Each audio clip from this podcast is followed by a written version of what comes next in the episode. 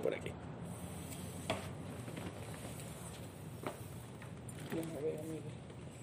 ¿Está rodando? Conchale, no veo. Sí, sí, se está, sí, Sí, está, sí, sí, sí. sí.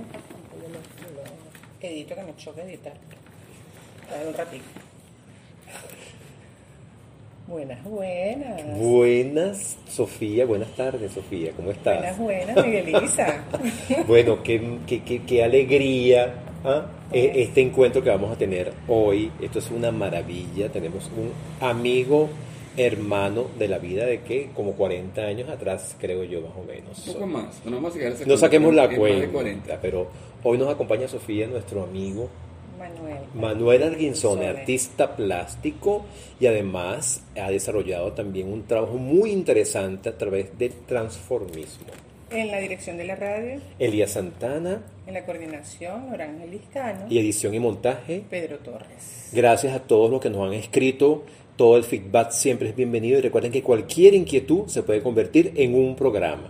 Sí. Mira, decíamos que estábamos con nuestro queridísimo Manuel Arguinzone, que es artista plástico. Yo tengo mi casa llena de, de sus obras, No, además. cuánta humildad Además, para que sepan. Y tu ¿verdad? consultorio también, ¿no? Sí. Y este, también tiene un trabajo muy bueno con Madame Lafontaine, que es una profesora, una institutriz de francés, donde Manuel eh, se viste de mujer, de Madame Lafontaine, de Charlotte, De ¿no? Charlotte. sí. Eh, para dar clases de francés, que es una maravilla. Ha sido Su un cuenta, exitazo, ha sido un exitazo. La cuenta en Instagram además es arroba Francés. Francés con Madame Madame Lafontaine. Lafontaine. Bueno, yo que no sabía nada de francés, ahora hablo como cinco palabras. más o menos. Voilà. Bueno, sé bastante, sé bastante. Bueno, Manuel, de verdad que bienvenido. Vamos a tocar en esta oportunidad, porque vamos a hacer varios episodios con Manuel, pero en esta oportunidad vamos a, a- a conversar sobre el transformismo, que en algunas personas, en algunos casos se habla del travestismo y el erotismo. ¿Cómo podemos hablar nosotros de eso? ¿Cómo podemos abordar eso desde tu experiencia con estos personajes que has hecho y además que sé que Madame Lafontaine ha despertado muchas pasiones? Pero cuéntanos un poquito de, de- de eso, Manuel. Bueno, chicos, primero que todo, gracias miles por estar acá, por haberme invitado. Me da miedo escénico, como siempre, tú sabes. Yo, Ay, dice siempre lo mismo y se- y se- se roba el show. Después me roba el show, pongo que siempre me quítese que soy yo. Hable- recuerden hablar fuerte, Pero pero me, pero me encanta que tengan organizado y tengan a sus patrocinantes y el, el director de todo. O sea, eso me parece, me dejaron, debo confesar, me dejaron loco. Bueno, porque es que este programa Muy- sale de alguna manera por la invitación de Elías Santana, que es el director de Radio Comunidad, que es donde primero sale este programa, y entonces, claro, es la... Pues excelente, los felicito realmente. gracias. Bueno, este es un tema muy. Es muy rico, además, un tema muy, eh, muy, muy rico en que podemos sacarle mucha punta a, a- a la historia del transformismo. Vamos a comenzar por allí. Creo que sería lo más lógico, ¿verdad?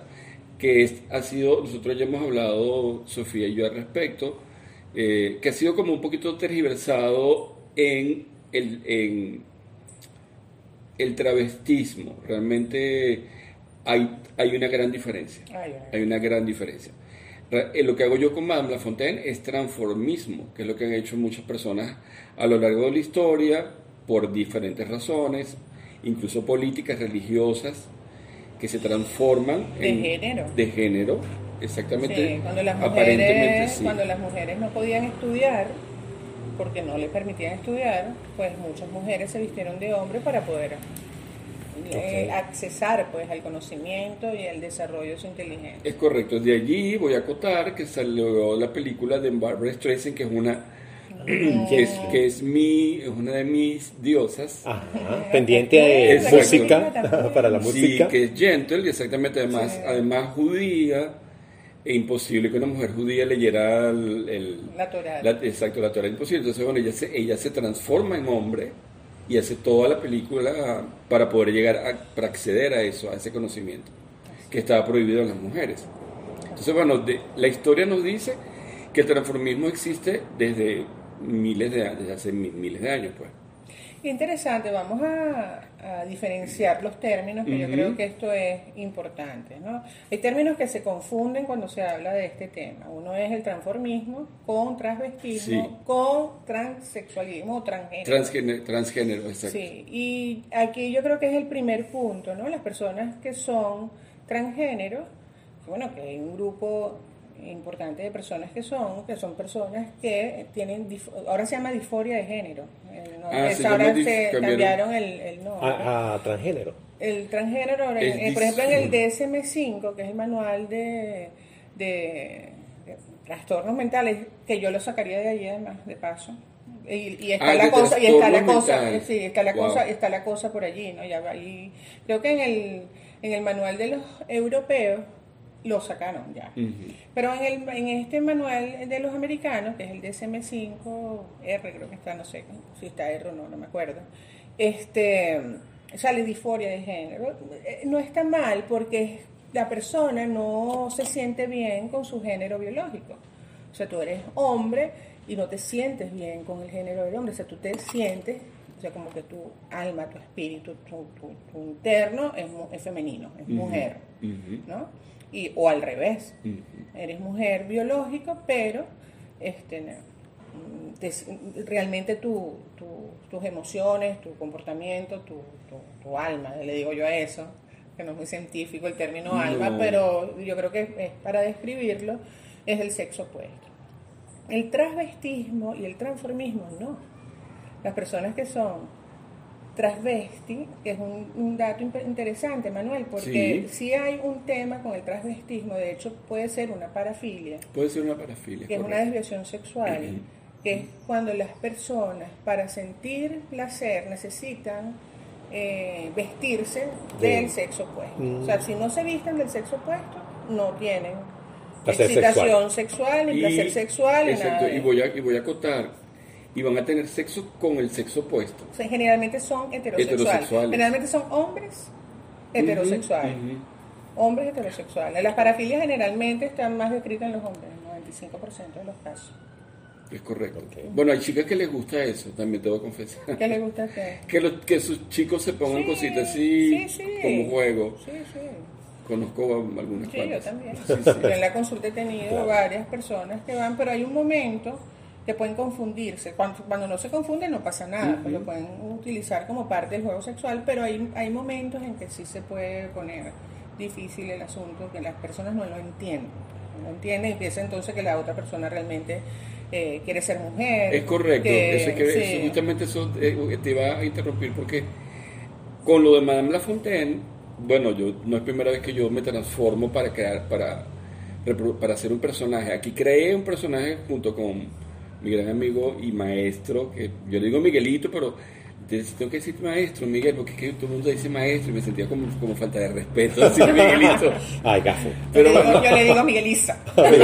Digo, ajá. Entonces, claro, yo he personificado a La Lupe, comencé con eso, he personificado a Diana Ross, he personificado a Liza Minnelli, y luego como un trabajo para mí siempre ha sido desde la parte actoral. Exacto. Nunca en ningún momento he querido convertirme en mujer, ni ser eso, ni no, para nada. Eso lo tengo totalmente claro. Y es muy curioso porque un seguidor de Madame Lafontaine fue muy puntual y él en el directo me escribe y me dice como, lo voy a poner en dos platos. O sea, Echándote los perros. no, bueno, No. no, de eso tengo otra lista. Pero Ah. es que él me dice... Echándote los perros en Venezuela es cortejando, Eh, como cortejando, atacando. Sí, una, una, una seducción allí. Él me, él me pregunta que si, ese es, que si ese soy yo, que si esa es mi vida, o que si yo tengo una vida, con la palabra que no está en mi léxico, normal. Entonces yo le dije, mira, yo no, si te sirve que te quede claro, yo no voy al supermercado vestido de esta manera. O sea, yo no, mi vida no, yo no voy al mercado a buscar, a comprar la verdura. Que en otros países del mundo tuve, bueno, aquí también personajes así. Sí, claro, y es válido, no es crítica, eh, No. pero en mi caso no es. Sí. Este, entonces, bueno, No te, no, si, si, te- si Adriana está del otro lado de la cámara, no, no, te, no, no disimule. Nos está diciendo que nos queda poco tiempo. que Bueno, vamos un al minuto. corte, vamos al corte Ya- ya y vamos después al corte. seguimos con esta súper conversación. ya nos vemos. Sí.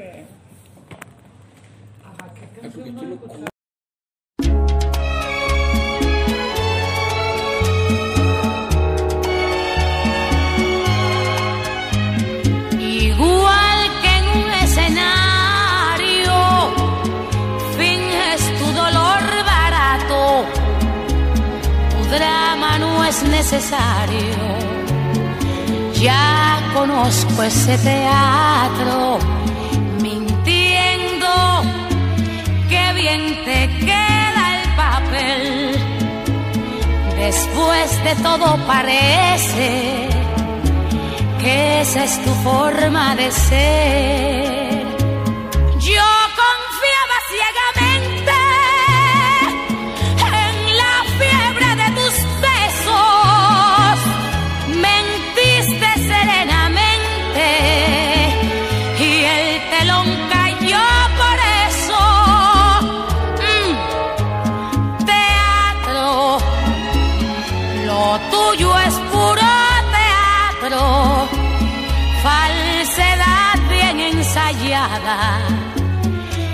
Estudiado simulacro.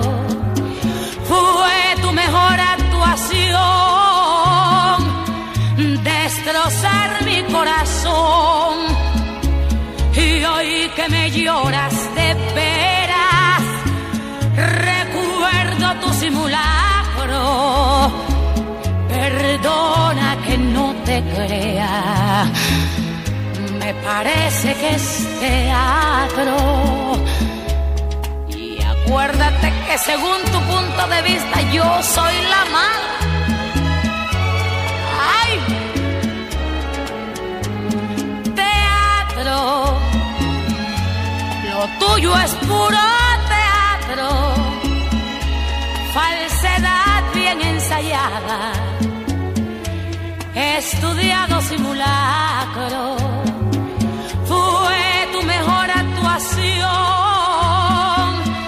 destrozar mi corazón. Y hoy que me lloras de veras, recuerdo tu simulacro. Perdona que no te crea, me parece que es teatro. Perdona que no te crea lo tuyo es puro teatro.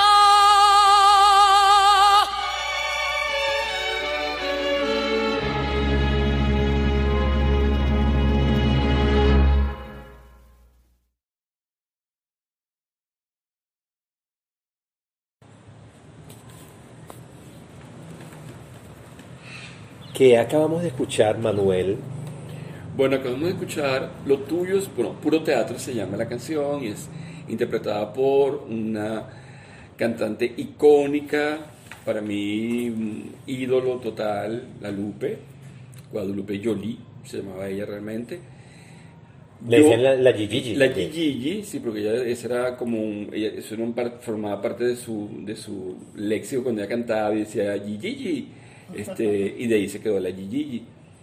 Y ese fue, mm, no mi primer personaje, francamente, pero fue con el que eh, tuve más éxito en, bueno, en el, en, el, en, el, en el mundo de la noche, para ponerlo de una manera, ¿no? ¿Hace cuánto tiempo estamos hablando, Manuel? Eso fue en, los, en, eh, en 1997 aproximadamente que comencé. Y dentro de ese procedimiento de, de maquillaje, de, de todos esos personajes que tú has hecho, Manuel, ¿tú te sientes que puedas, eh, te sientes sensual, sientes que te vuelves eh, un personaje erótico, sientes que tú sientes que hay una conexión con ese mundo del erotismo a través de esos personajes? Por supuesto, porque, por supuesto, primero porque el arte para mí, cualquier sea su manifestación, es erótico, per se. Cualquier sea, cualquiera sea el, el- cualquier sea el tema, fotografía, pintura, música, literatura, para mí es erótico. Todo lo que te, todo lo que te puede procurar un deseo, una satisfacción, para mí es erotismo. Entonces, por supuesto, yo, yo me borro la cara, me com- comienzo a convertirme en otra, en otra persona y, y- y psicológicamente, corrígeme por favor, tú que eres la profesional de la, de la materia, se- hay como un switch, claro, yo no soy actor, me dijeron que no dijera eso porque supuestamente sí, pero Aquí bueno. viene el chinazo. ¡Pum! Sí, pero bueno, tú sabes que dijiste algo importantísimo cuando estábamos hablando en el es- espacio anterior, que es que tú hacías esto como arte, como teatro, como una apuesta, ¿no? Y, el, y el transformismo viene de allí. Viene, de la- viene, viene de cuando, por ejemplo, hubo un tiempo donde las mujeres, sabes que las mujeres hemos estado fregadas Sí, sí, sí, durante sí, mucho sí, tiempo, sí. ¿no? La gente que tiene esas cosas con las feministas, no sé qué, bueno, eso tiene, uno, eso tiene un porqué, ¿no? Claro. Entonces, por ejemplo, las mujeres no le permitían actuar. No. Entonces, se- para hacer los personajes de mujeres, los hombres se tenían que vestir de Y mujeres. el- incluso en la ópera, era al contrario, las mujeres para hacer personajes, para poder cantar, cantaban, estaban travestidas de hombres. hombres Para también. que va a pasar. Bueno, pero de ahí sale justamente el castrati en Italia, pues, en la ópera italiana, porque la mujer no podía. Entonces nace el castrati Que hacía los que roles hacía los femeninos. roles femeninos, exactamente. Luego el kabuki. Exacto, en todas esas técnicas japonesas, el Exacto. kabuki, el teatro, no, todo eso. Eh, Sí, entonces, bueno, mi- siempre mi, mi mi postura con respecto a ese tema fue desde allí. Yo me ubiqué allí de una manera in- intuitiva o simplemente porque lo porque me parecía un arte, porque yo lo respeté, porque respeté al público, la reacción del público para conmigo, para con el personaje. Y bueno, esto hay que respetarlo. Y entonces como, de alguna manera, yo digo dignificar, pero es como, bueno, ponerle un, un puesto al transformismo que tenía esa connotación que la gente confundía con el travestismo, yo quise, como tú sabes, reposicionarlo, pues. Fue mi intención desde, desde mi ladito, mi granito de arena, y creo que, que, que dio resultado. ¿Y cuál era la reacción del público? Era extraordinaria. Qué bueno. Porque yo comencé como, yo comencé como si fuese realmente una parodia, una comedia, o sea, yo no me lo tomaba en serio, pero cuando me di cuenta que en, que en la- en el- en el sitio nocturno donde yo iba los jueves, las, las personas me estaban esperando cuando las chicas se quitaban sus, sus eh, pulseras y sus collares y me los entregaban en la escena, yo dije, esta gente merece respeto. Porque realmente sentía como, tú sabes, la admiración del público. Pues, ahí Que su, su look es muy famosa. Pero mira esto, Manuel, que, que importante lo que dice. Fíjate que en la historia del transformismo viene de este teatro de parodia, el burlesque. ¿no? Del burlesque, exactamente. Viene de Exactamente. allí. Entonces fíjate que de alguna manera tú entraste por allí y luego te diste cuenta que la cosa no, que la cosa era seria. Exacto. Bárbaro. Y hay una cosa muy Maravilla. bonita además que es que Manuel es artista plástico, o sea que como artista él aborda esto desde su mundo artístico plástico, pero como artista sabes que ya uno tiene como un recorrido, una disciplina totalmente distinta que puede ser muy individual, además sobre todo el artista plástico, que eso lo haremos en otro programa, pero que tiene un mundo tan íntimo, es como el poeta, porque uno que trabaja como bailarín, con la danza, con el teatro, incluso con la música, es- estás en un colectivo, pero en la parte eh, íntima del artista plástico es muy distinta, pero él con esa sensibilidad aborda. Y quería, Manuel, también que nos contaras esta anécdota maravillosa que me contaste en mi programa de radio, parece, pero no es, de la primera vez que te travestiste. Que te transformaste, que te transformaste, no sé cómo decirlo, pero la primera vez que te vestiste de mujer que me encantó, Sofía, yo no sé si tú No, conoces ese cuento, pero vez, maravilloso. bueno, la primera vez fue sensacional porque yo nunca lo había hecho. Yo vi- viví en París, viví cinco años en París. Luego me fui a Nueva York. Entonces, cuando estoy en Nueva York, voy a casa de una gran amiga de la familia que tenía un negocio venezolano en Nueva York, en Manhattan. Estamos hablando de años 80, ¿verdad? Yo 90. llegué, no llegué en el 89, llegué a Nueva York. Entonces, bueno, ella inmediatamente me dijo, Manuel, vente para que trabajes conmigo. Yo no tenía trabajo. Bueno, ya vendía arepa, o sea, era un restaurante venezolano. Y yo me estaba de, de, de mesonero allí perfectamente. Llega Halloween, llega la fecha de Halloween y me dice, Manuel, aquí todos los chicos se visten de, de mujer en Halloween. Es una ley. Y yo, pero... En ese restaurante. No, en Nueva En York. Nueva York. Ah, no sabía. Y yo le digo, mira, Irma, yo nunca me... O sea, yo- bueno, yo tenía 20, yo tenía... Yo era un muchacho, tenía, no sé, 30 años, 20 y pico. Y era delgadito, iba al gimnasio, una... ajá, toda una, una Bello, un era bello. Un figurín ahí. Entonces me dice, no, chico, más toco que a ti cualquier cosa te puede quedar bien, vamos. Yo digo, no, eh, yo un pánico total, ¿no? Entonces llega el día, ella me trae de su casa, porque ella era muy amiga de Osmel Sousa, y me trae eso. Yo después averigüé, después que tuvimos la entrevista, Miguelito, averigüé. Resulta que ese fue el traje de baño del concurso donde concursó Albani Lozada, del Miss Ay, Venezuela. Ese fue el traje de baño de. Albani. Pero, o sea, de- del no, ya le voy a decir a Albani que de este. De una amiga, ¿eh? Sí, la conozco, de- sí, es muy bella. Bueno, del grupo, de, de ese, de ese concurso era un body de lentejuela dorado y tenía una sobrefalda en lentejuela dorado con abierto así con, con una lluvia de canuto. O sea, realmente. Y te sent- no, fue un escándalo.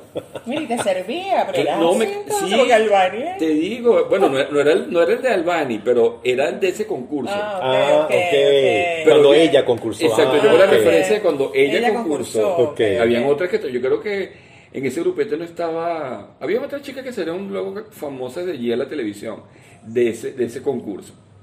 Y ella me dio, ella me prestó una estola de unos, de unos zorros. No, de verdad que el trapo era sensacional. Claro, no hice pipí en toda la noche. Y tú, y tú sirviendo arepa con esa pinta. Y yo sirviendo arepa con No, esa sí, pinta. porque No, pero eso fue, eso fue muy divertido. Entonces me di cuenta que tú dejas de ser tú. O sea, tú e- eres, otra, eres otra cosa. Es un personaje, un personaje. es un personaje. Me pusieron Goldie porque era todo, era todo dorado, era por lentejuela dorada, todo. Goldie. Goldie, no por Goldie, no por No, Goldie, no, no, por por Goldita. Goldie. Sí, Por no por, no por Goldita, sino por Goldie, por lo dorado. Este, y la pasé súper. Realmente fue, fue una noche para mí inolvidable. Eso marcó un, eso un antes y un después. Te quedó Realmente. el sabor, te ca- Bueno, sí, no, realmente sí. A mí nunca me ha quedado el sabor de, porque es un trabajo, Miguel. Transformarse es un trabajo, es un trabajón. Es incómodo, da calor. Bueno, yo hablo de, para mí. No, pero es que yo he visto los que se forran. Entonces, exacto, te pones tape, este, que si no quieres que se te vea tu miembro, entonces tienes que ta- también ponerle tape, ponértelo hacia atrás. O sea, una cuestión como una tortura china terrible. Y eh, había muchos, cuando yo comencé a trabajar en los sitios nocturnos, que bueno, uno iba de pronto a, cinco sitios nocturnos en la noche, ¿sabes? Pre- Te presentaba y ese era un éxito, te hacías tu dinero ahí y ajá. Pero yo nunca, eh, yo cuando terminaba de hacer mi show, yo me cambiaba de inmediato. Era un personaje, es un personaje, Sí, mejor dicho. yo me cambié de inmediato, salía Manuel y lo, más, lo mejor era que mucha gente no me reconocía. O sea, mucha gente no sabía que era Eh. yo el que, el que estaba hace rato en, en- en- en la escena. en la escena. Y eso me parecía fascinante. Esa parte me gustaba mucho. Claro. La disfrutaba mucho. Mira, tú sabes que con esto del, del burlesque, eh, una de las cosas que hacía, y se, llama de hecho por eso, porque hacían parodias sobre todo como de los mm, estereotipos femeninos y masculinos, ¿no? Entonces se vestía el hombre de mujer para estereotipar así como cara- caricaturizar, exactamente, ¿no? El- sí, casi el- como una sátira, Sí, sí. una sátira. Exactamente. Sí. Tú sabes que en el teatro- Igual con el hombre luego, ¿no? Sí. eh, viendo algunas representaciones del teatro shakespeariano. También los personajes femeninos lo hacían hombres. Lo hacían hombres. Y hay una, hay una, digamos, hay un registro importante, no me acuerdo cómo se llama, el Global Shakespeare, algo así, el teatro de shakespeariano en Londres, donde hacen la representación, representación tal cual, y son puros hombres todo el tiempo, que hacen personajes femeninos. Bueno, ya nos están haciendo señas nuestra productora Diana Isa Work, por si la quieren seguir, para que no trabajen con ella, porque es muy mala Es divino productora. hace así como que está haciendo Sí, un- no, no, está, no, está, no están lanzando el ensalme. Vamos a un Vamos al corte. corte.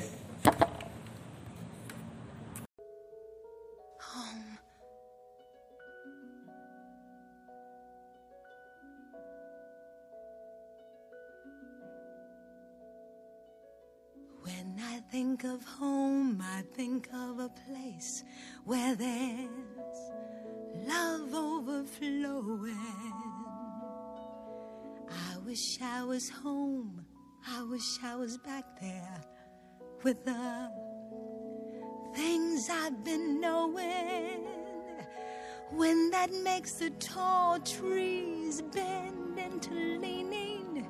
Suddenly, the snowflakes that fall have a meaning, sprinkling the scene, makes it all clean.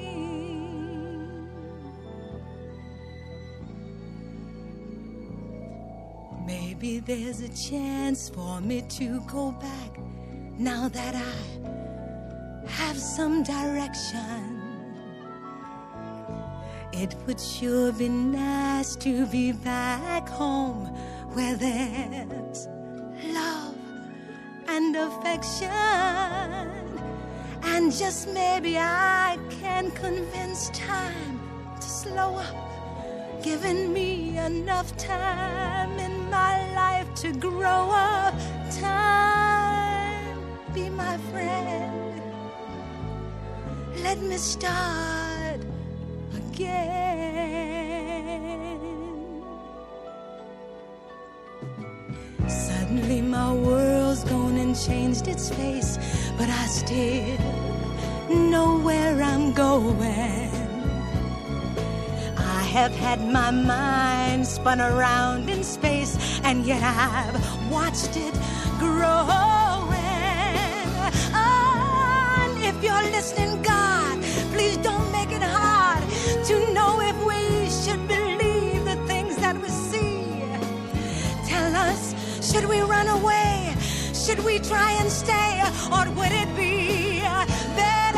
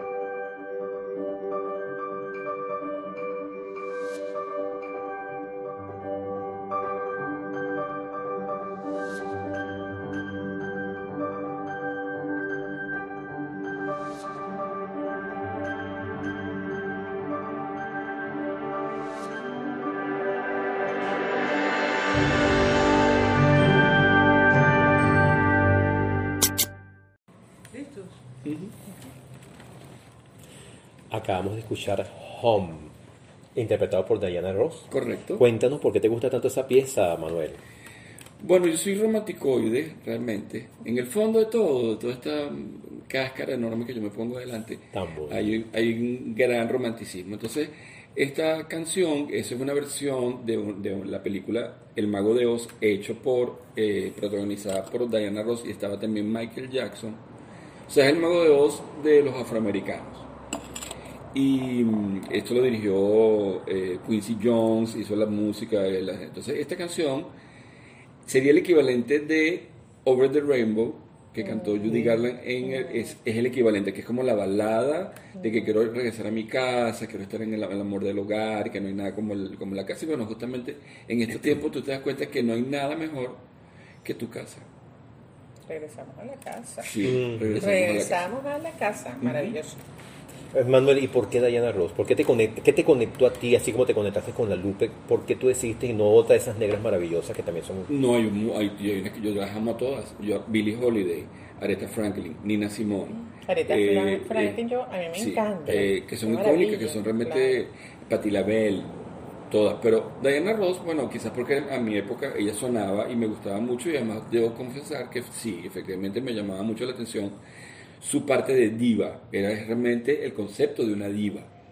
Sin tener una extraordinaria voz, sin embargo tenía buena voz, pero era un show solo, solo el hecho de verla. Y Como ya tengo una anécdota muy buena, porque yo fui una vez a Nueva York de vacaciones, después de haberme venido a vivir para acá, y se estaba presentando en el, en el Times Square eh, Garden y no quedaban entradas. Pero yo igual me acerqué el día del, del- del concierto y estaba un señor, un señor muy moreno, un afroamericano, vendiendo una entrada.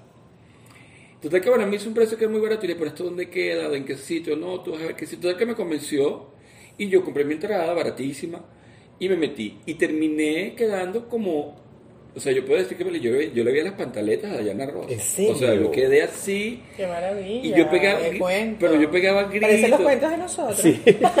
yo pegaba, Cuando nos compramos cosas y cambiamos y, Y nos vamos, de no sé. Sí. yo pegaba gritos y la tipa cada, cada, cada cambio de traje era como de menos de un minuto. Ella, entra- ella salía, salía del escenario y volvía a entrar, pero me- lo quedaba como el tiempo, no sé cómo hacían, no sé cómo hacen eso, tú que trabajas en eso, pero salía como otro Tiene a cua- 40 asistentes ahí, Me uno le cierra, otro le quita... otro- Pero una cosa extraordinaria. Entonces, bueno, esta señora, ella me gustó todo, me gusta su música y todo, y, es- y se ha mantenido en el mundo de la música como efectivamente una referencia de, de, de- de cantante y de diva. Y bueno, entonces sí me llamó la atención el show. Como se trataba de show, pues bueno, yo quise buscar el show, porque también hay que ver la parte comercial de, de esto. Claro. Billie Holiday es tremenda cantante, pero no es- para nosotros no es alguien popular. Edith Piaf está ahora de moda, también me fascina, pero no es algo comercial. Claro. Con la Lupe yo hice realmente un gran trabajo, voy a retomar, porque no era conocida para la época, no había ni siquiera video. Es que la Lupe tuvo como un bajón. Yo me acuerdo que yo empecé a buscar discos de la Lupe y nadie la conocía. No, nadie la conocía. Pero cuando nosotros éramos pequeños veíamos Claro, es que tuvo, ella tuvo su boom 60, claro. 70. Exacto. Después creo que hubo como cuando ella sale ya de esa parte de, donde se exponía, pues porque además toda esta vida religiosa la llevó a otros lados. Este, hubo como, y quien también resurgió fue Almodóvar. Es en, correcto, en Mujeres a borde de un sí, ataque de nervios sí, que cerraba con puro teatro. Es entonces correcto. volvió a sonar la Lupe.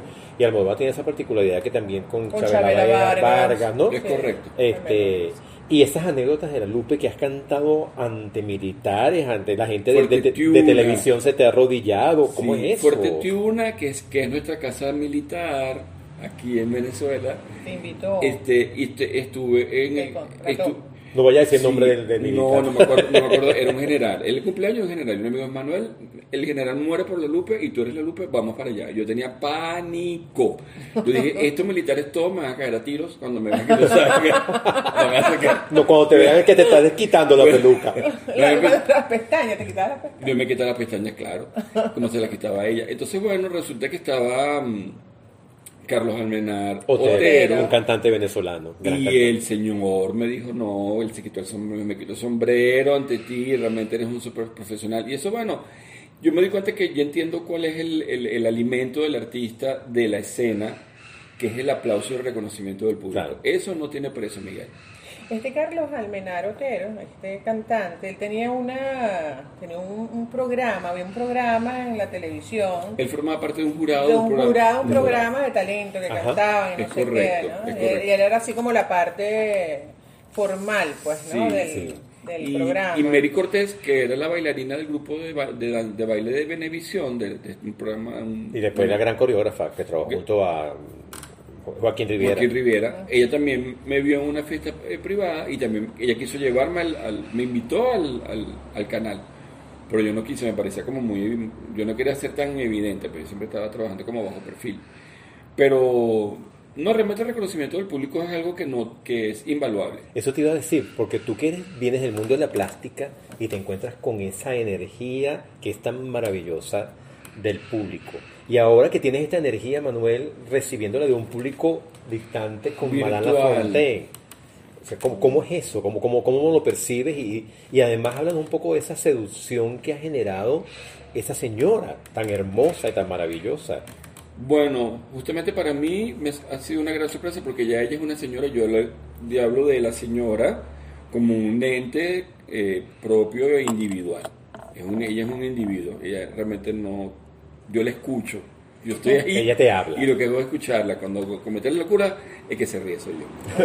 este, ¿Qué edad tiene Madame Lafontaine? Manafonte tiene la misma edad mía, somos totalmente contemporáneos. 40, claro. 40, cuando los, nuevos, 40. los nuevos 40. 30 y- Los nuevos 40. Eso es lo que vamos a hablar, los nuevos 40. Exactamente. Este, entonces, mira, sí, ha despertado una sensualidad, sin duda, en la reacción de mucha gente. Ha despertado, que te lo iba a comentar, la señora despierta como una especie de... de- de- es como si fuese como una confidente.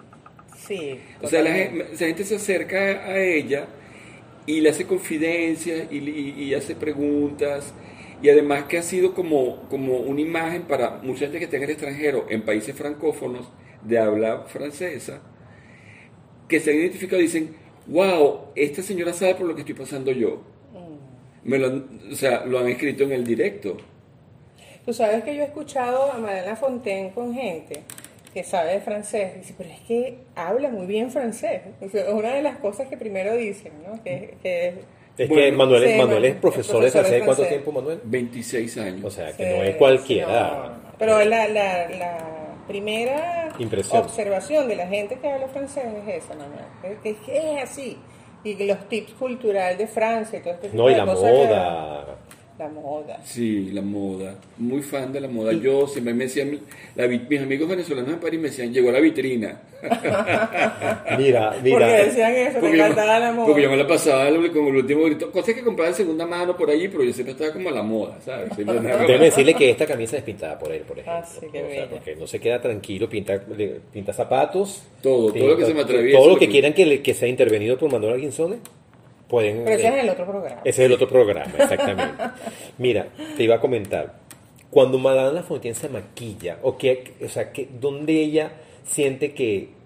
¿Dónde se convierte en ella? ¿Dónde se convierte en ella, por un lado, y que sientes tú que llama más la atención de, de la, de la señora? Sin duda alguna, los ojos de Madame Lafontaine Sí. son muy, muy expresivos. Es el gancho de Madame Lafontaine. Todas las, todas las personas piropean eh, cuando pica el ojo, que hace el guiño del ojo, eh, que como lo hace, que con aquella sensualidad, que como que, que- que él se ve la, la pestaña. La pestaña que es hace lo así, máximo, cuando las pestañas este, cuando, ajá, o cuando parpadea muy rápido, que está como así que no entiende y parpadea también ya. O sea, aparentemente la expresión. Mira, casi que me quiero poner pestañas postizas y todo. Bueno, yo te Después- ayudo, yo te las pongo. Lafontaine. Claro. ¿Cuánto tiempo demoras Es- maquillándote? es- entre 45 minutos y puedo incluso hacer una hora, depende del ánimo que me encuentre, ¿no? Pero ya, no, mira, no es con el dedito así. Pero, ajá, pero no, Ese- cierra, no, no, es así, si no es así, ¿qué Cierra, quiere no, decir? el- Era- eh, esa- Pero como Madame eso de los ojos, ajá, ajá. De, de, de- Bueno, eh, em, mira, dice que es muy expresiva. Yo considero que efectivamente, eh, tratándose de, de este medio, ¿verdad? No estamos, no estamos hablando en público, sino tenemos este medio eh, virtual, pues bueno, me imagino que ella, ella recurre a, a- ese, a esa herramienta para comunicar. Es muy expresiva visual con los ojos, pues parece que es por allí va la cosa. Y sí, ella se siente muy atractiva. Y para cerrar, me encanta que Madame Fontaine es una señora que no pierde la sensualidad. O sea, es súper coqueta. Podemos hablar Sí, de es- eso es- ahora, me Sofía. encanta. O sea, Vamos que no es que ya llegaste a cierta edad, entonces ya no vas a ser coqueta, ya te. Bueno, no sé, te tienes que. Sí, poner la- la- el traje con pepitas negras No, y... O sea, no, es súper coqueta. Me encanta. Oye, Sí, ahorita podemos tocar ese tema ahora cuando volvamos.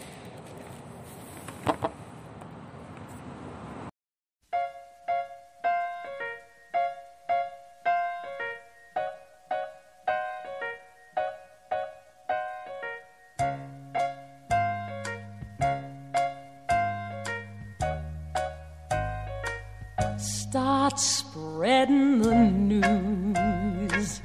I'm leaving today. I wanna be a part of it. New York, New York. These vagabond shoes are longing to stray and step around the heart of it.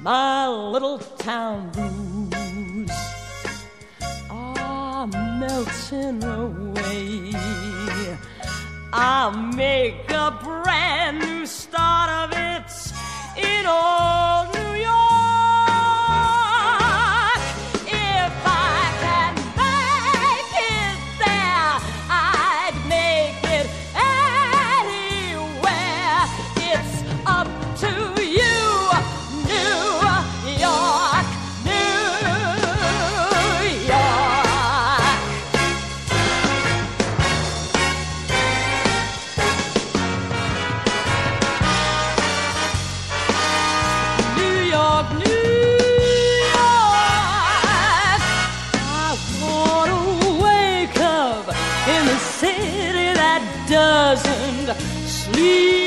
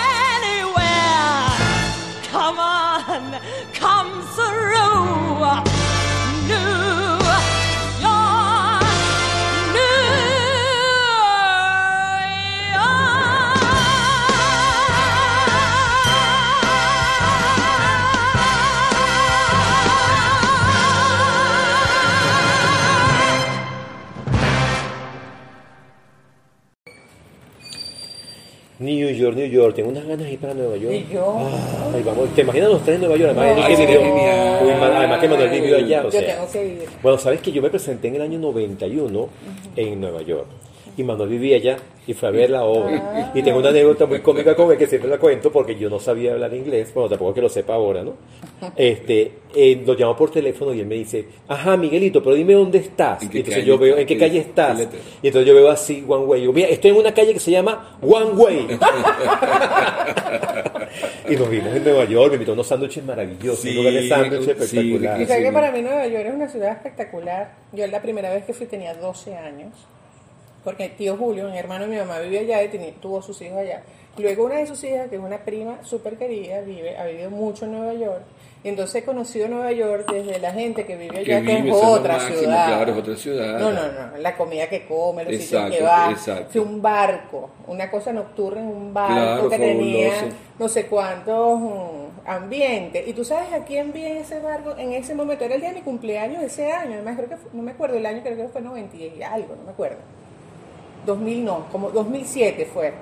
Vi a los amigos invisibles. Estaban Imagínate tú. presentándose En ese barco. Nueva Imagínate tú. Imagínate tú qué maravilla. Yo feliz, la más Claro, feliz. O sea, que, que mejor regalo, ¿no? Sí. Tenemos que ir, vamos a energizar No, para no, vernos no, en Nueva York. Me encanta esa ciudad. Sí, esa ciudad es, es mágica. Mira, y esa versión de Liza Minnelli es, Ah, bueno, esa Bueno, película es icónica, sí, sí, sí, sí. con Robert De Niro. Sí. Es extraordinaria. Y el, el- el- el principio de la película que ella, ella creo que dice como 10 no. Hay una escena que además quedó, quedó icónicamente registrada, donde ella se quiere bajar del taxi y ese sube y ella, y ella le dice quizás 15 veces no, con diferentes... Es magistral. Ay, hay que verla, hay que, revi- hay que revisarla. Hay que revisarla, la vamos a revisar porque es muy buena. Sí. Mira, y el, y el transformismo, Manuel, un poco para eh, ver esta vuelta histórica que ha tenido, yo creo que eso es fundamental para poder entenderlo, ¿no? Porque fíjate que esto viene del teatro y viene de alguna manera de una respuesta a, a, a los roles, ¿no? Eh, por ejemplo, el tema de la mujer tiene un, un impacto muy importante allí. Este, mujeres como, por ejemplo, Simone de Beauvoir, que, que se empieza a vestir de, de hombres para poder, eh, Escribir. para poder escribir y que les lean sus libros. George Sand Sí. también tiene una historia similar. George George Sand Sand. también. Que- Sí, no, yo, yo considero que justamente, so- claro, fueron menos, las, eh, son más contadas, menos las chicas que se, que se transformaron en, en chicos, ¿verdad? Como Juana de Arco, Jeanne d'Arc, que bueno, ella realmente era un soldado, ella se convirtió en un soldado. soldado. Eh, pero bueno, ella era una iluminada y, y- y era la única manera que ella podía realmente este, hacer lo que hizo, lo que logró. Pero creo que la fascinación viene del transformismo del, de- del hombre en mujer desde tiempos milenarios, por supuesto. Porque, bueno, porque la mujer realmente, eso lo, lo, siento yo, ¿no? La mujer es fascinante. O sea, el género como tal es fascinante. Entonces, es inevitable que lo que tú te conviertas, que te ves en el espejo y que ves que hay una imagen femenina frente a ti, es inevitable que te salga que todos los tenemos. Lo que pasa es que los hombres macho vernáculos se quieren como taparse, pero todos tenemos lo que llaman el yin y el yang. O sea, todos tenemos Claro. nuestro chi, tenemos nuestro, nuestro Sí, lado Nuestra parte todos femenina y femenino y masculino. y masculino. Entonces es inevitable que esa parte femenina se te se, se aflore de alguna manera, porque eso es lo que estás realmente viendo allí. Es inevitable. A mí, yo eso francamente lo disfruto muchísimo porque Y que ves de fascinante de lo femenino, qué interesante eso. ¿Por qué te parece tan fascinante? A mí me encanta lo femenino. Bueno, porque Claro. primero porque porque tienen tienen son muy curvilíneas y el curvilíneo es muy es muy erótico. Todo lo que es curvilíneo es súper erótico. Y somos curvilíneos no solamente de formas por fuera. No, bueno, no, por dentro por dentro también. es raro, una, ah, las hay. Sí, Que tienen ese componente que se llama Sí, masculino. pero Las mujeres queremos una cosa o ahorita y a los tres segundos podemos Bueno, yo, otra. mira, yo he trabajado con muchísimas mujeres. La vida me ha colocado siempre, y además tra- mis líderes en la vida, como ejemplo, han sido femeninos, más que masculinos. Desde Inés Mercedes Morales en, en el Orfeón del Liceo, Rosa Briceño en Florilegium, Judith Barnsley en Acción Colectiva, hasta Elinor Sensín en, en UNEARTE. O sea, siempre he estado rodeada de muchas mujeres. Pero la intensidad, amigo, cuando esas mujeres te salen las la hembra, y hay como una especie de, de competencias tácitas, la- laboralmente hablando, como que ya va, señor Miguel, que yo hice, no, ya va, señor Miguel, pero es que fulanita, eh, hay que, hace falta siempre como ese catalizador masculino para bajar. que tenemos, claro. para bajar. Pero, pero me gustaría que profundizaras en la pregunta de Sofía, que, que, que tú ¿Qué es dices que, que- cuando hablas de la mujer, que, que, que, admiras tú ahí, que ves tú ahí. Bueno, fascinante, es- es, es- lo curvilíneo es uno. Sí, eso es Bueno, uno. desde, la, desde la forma, estás hablando allí. Sí, de la forma, Y- del, del- el, coque- el- coqueteo que, es tan, que puede ser tan sutil y a la vez tan profundo, porque ustedes no ven, ustedes hacen las que no ven, pero Vemos ven todo. todo. Todo. Vemos todo. Y entonces, todo. mira, le ven al tipo, le Vemos ven- el alma. Sí, no, si le ven al tipo, le ven todo. Le viste que tiene tal cosa y tiene tal cosa y tiene tal cosa. Y tal- el tipo nunca se Mira, entera que lo Manuel, ve. eso es tan así. Tú sabes, bueno, yo trabajo muchas parejas y en algunos casos van por, por ejemplo, infidelidad. Y yo le- generalmente le pregunto, bueno, ¿y pero cómo te diste cuenta de eso? Y a mí hay personas que me han dicho, mujeres, me han dicho, bueno, es que hizo un movimiento en el ojo. Un movimiento en el ojo. Que La intuición femenina. Claro que tú puedes, no, tú decir, tú que se puede equivocar, ¿no? Exacto, pero ahí claro. la pegó. Claro, que tú puedes, que tú puedes decir. equivocar. Que tú puedes decir, bueno, pues una cosa como patológica, tú dices, bueno, este puede ser, porque claro, es tan, es tan Pero- puntiagudo. Pero esta mujer pero no, era una mujer celosa. ¿Sabes? No era, no era de estas De estas celosas. obsesivas. No, no era cero celosa. No era una mujer celosa y, le vio un movimiento en el ojo, en la, en la expresión que lo agarró. Por Que ahí. lo declaró. no era una celosa. Mira eso que está diciendo. Bueno, el cuerpo, la- el cuerpo. la- Yo, yo, claro, mi trabajo como es el trabajo del cuerpo. Evidentemente es, eh, por ejemplo, cuando tú hablas con una persona y le preguntas, hola, ¿cómo estás? Y dice, perfecto, estoy muy bien. Y hacen así, te das cuenta que no está bien, porque, Mm. o sea, este gesto Claro. delata de que la cosa no está bien. ¿Me entiendes? Pero claro, uno porque trabaja el gesto y el movimiento, pero también entra mucho ahí la intuición. Pero mira qué interesante, porque además el ser humano se comunica mucho más por lenguaje no verbal. Es correcto. ¿no? por tono de voz, por movimientos, eso que estás La diciendo mirada. de la mirada. Y claro, yo creo que de alguna manera las mujeres eh, como lo agarramos más. Hay hombres que son súper intuitivos y lo agarran también. Quizás tienen ese, ese, esa- ese lado femenino también desarrollado, Desarrollado. ¿no? Pero sí, es como que leen el, el lenguaje corporal y afectivo. ¿no? Pero es muy coqueta, yo te, yo te he observado. Y fíjate que Sofía es coqueta. sensual eres sí, coqueta y y, como y te no, y el, el- bueno, Ella es como una gata. el terciopelo de la voz es una cosa y luego entonces que tú sabes, aquella cosa con el cabello. Podemos hacer un, un programa dedicado a Eh, escanear a sí, Sofía. yo la tengo así, tú sabes, pilladita. Porque además ya sabes lo que se tiene que destacar. Sí. No, donde- además yo siempre le piropeo los ojos, Manuel, y eso Bueno, pone es que- chinita. No, pero yo Bueno. quiero, yo quiero ponerme las pestañas postizas de... Para poder... Para- Manuel, sí, sí, pero cuando tú te travis- cuando tú te transformas, ¿cómo se diría? Cuando tú te Sí, se transformas, este, ¿dónde sientes que te baja el, con qué detalle te baja a ti el clic femenino? Con la ceja. Con, Con las, las cejas. cejas. Es lo último que te colocas. No. En cuanto yo me pongo las cejas, ya ahí me ya ahí Y ella mira distinta. Ya Ya, ahí es sí. ella. Ya, Ya. te metes en el personaje. Con cualquiera de los personajes que, que has con trabajado. cualquiera de los personajes. Es increíble. Porque yo puse yo me puse a estudiar porque esa pregunta me la hicieron una vez, que dónde sentía yo, no es cuando estoy listo que ya estoy, no, no, no, ya allí ya estoy súper metido en el personaje. ¿Y tus personajes femeninos dónde, con, de qué manera seducen más? ¿Dónde sientes tú que esto es infalible en el momento de una seducción? Desde la representación, por supuesto, porque tú sabes que a un hombre hetero o a un hombre que no sea hetero, un hombre gay, sientes que le puedes llegar. Definitivamente, bueno, entonces ya me doy cuenta, he llegado a una conclusión. Hoy. Sí. ¡Ay, qué chévere! La, la mirada. En todos mis personajes la mirada ha sido muy importante. Porque para mí, en el escenario, poder hacer contacto visual con, aunque fuese un, un- de una persona del público, ya para mí estaba hecho, el, el- ya el espectáculo te estaba ganado. Yo lo tenía, para mí yo decía, esto es un éxito, porque alguien me está viendo. La conexión Y a través siempre, de la sí, mirada. el de la mirada. Es que la- Mira, y vamos a aprovechar para decir que este domingo 13 Sí. a las 4 de la tarde, hablando de las miradas y la seducción, vamos a hablar de seducción, Miguel Isa, Sí. en la sala La Escalera, que es una belleza de sala. Me tengo que ir. Sí, sí, sí, sí. Además Sí. que Sí, Fontaine no, también a ir para no, allá, pero tienes que ir. tienes que ir. Vamos a, vamos a hacer un trabajo, un performita, Sofía, un Sí. performance. Sofía y yo estuvimos ensayando ayer y todo, te cuento. ¿En serio? Ah, me encanta. Hay que verlo. Vamos a tomar unos coctelitos, pueden buscar, ar- eh, revisar ar- sa- arroba sala punto la escalera, ahí está toda la información, así que están Y, los- cordialmente y los- las entradas se compran en www.upatickets.com. Así que están cordialmente Además están baratas, porque tiene coctelitos. Tiene unos coctelitos y un- que va a estar- esperamos allá. Va a estar, va a estar chévere, va a estar súper. Y Manuel, ¿qué vamos- ¿con qué vamos a cerrar?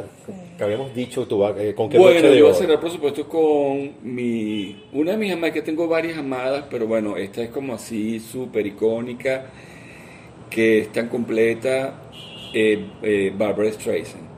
¿Con Barbara qué Streisand. Y yo quiero, eh, hay una, que eso es, es difícil, porque ella es casi todo lo canta bellísimo. Sí, Bueno, pero, O sea, es espectacular. Después le dedicamos un programa a ella, pero vamos ahorita con cuál. Eh, ¿Cuál te viene se primero me viene a la mente. Uy, no me acuerdo cómo se llama la canción. Bueno, hay una que es de, que es de la película Gentle que se llama Piece of Skies. No, Piece of Sky, que es pedazo del cielo. Y es el, el cierre de la película. Donde ella, voy a hacer una pequeña anécdota, un pequeño tip cultural que no es de la Madame Lafontaine, es mío. Ella allí tiene el récord, ella bate el récord de, ella hace, ella hace cuatro compases, cierre de orquesta, con el tono sin parar y sin truco de estudio. Con la nota. Sin Con la nota. Sin respirar. Sin respirar. En esa, ay, lo Allí lo vamos a escuchar ahora. Buenísimo. Es extraordinario, extraordinario.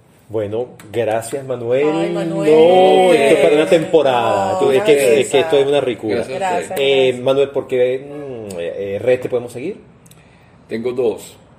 Tengo Manuarte 12, que es eh, mi, mi cuenta de artista, de, de artista plástico, y los invito a que aprendan francés o por lo menos se diviertan un rato con arroba francés con Madame Lafontaine.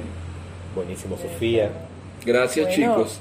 Nos vemos el próximo viernes a las 9 de la noche por acá. En la dirección de la radio. Elías de Santana. En la coordinación, Nora Ángel Vizcaño. Y edición y montaje. Pedro Torres. Producción Adriana Adriana Isa. Ward y brindemos. Salud. Salud. Vamos para que los que nos están escuchando oigan. Gracias. Salud.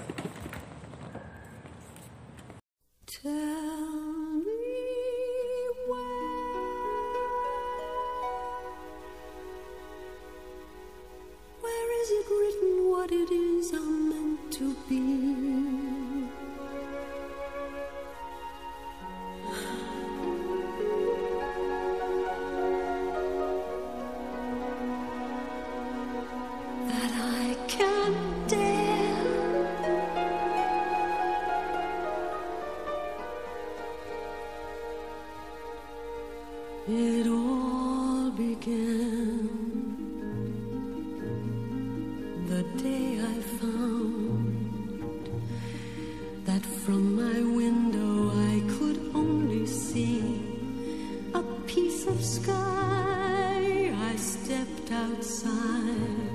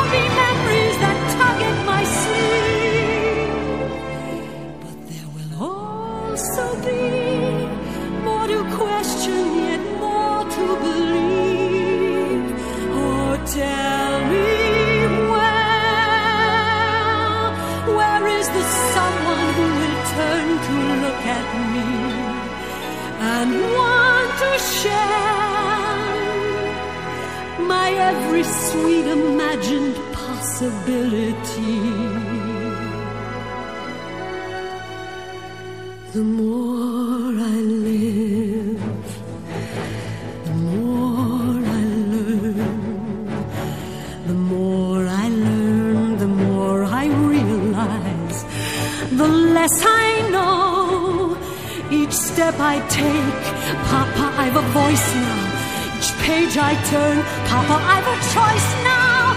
Each mile I travel only means the more I have to go.